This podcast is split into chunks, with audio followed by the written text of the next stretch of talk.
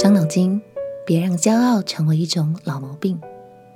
朋友平安，让我们陪你读圣经，一天一章，生命发光。今天来读士师记第十二章。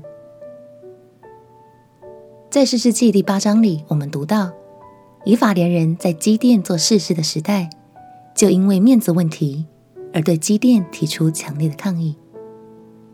但那时基甸用比较柔软的态度，消解了以法连人的怒气。然而，现在以法连人的老毛病又犯了，而且变本加厉，用嘲讽的言语不断激怒耶弗他，结果终于踢到了铁板。到底发生了什么事呢？让我们一起来读四世纪第十二章。四世纪第十二章。以法连人聚集到了北方，对耶弗他说：“你去与亚扪人征战，为什么没有招我们同去呢？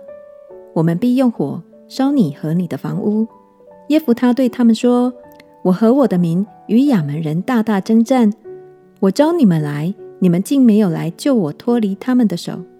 我见你们不来救我，我就拼命前去攻击亚扪人。耶和华将他们交在我手中。”你们今日为什么上我这里来攻打我呢？于是耶弗他招聚基列人与以法莲人争战。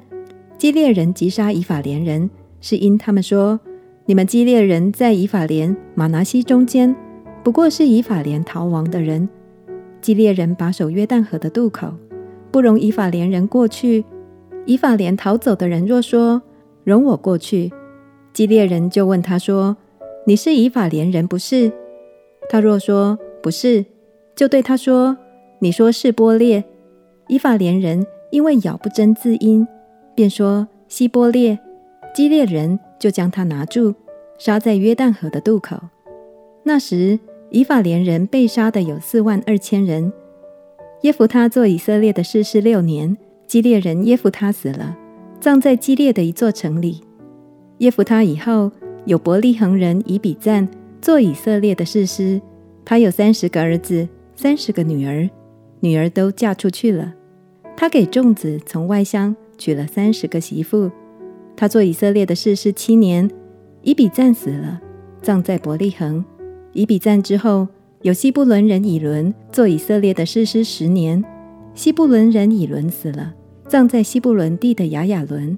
以伦之后，有比拉顿人希列的儿子亚顿。做以色列的士师，他有四十个儿子，三十个孙子，骑着七十匹驴驹。亚顿做以色列的士师八年。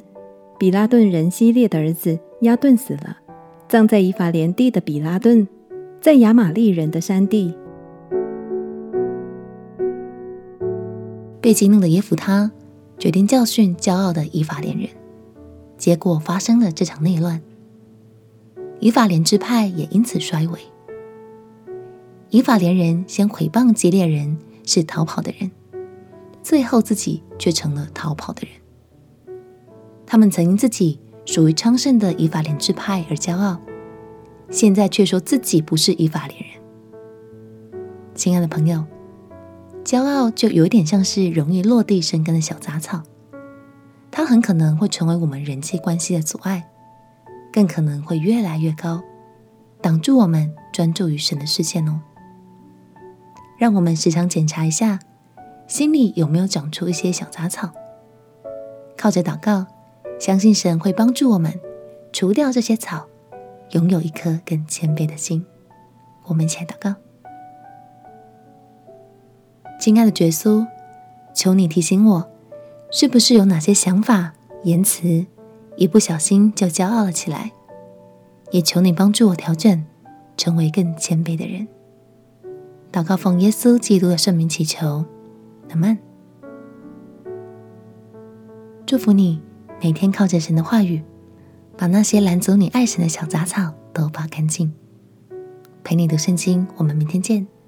耶稣爱你，我也爱你。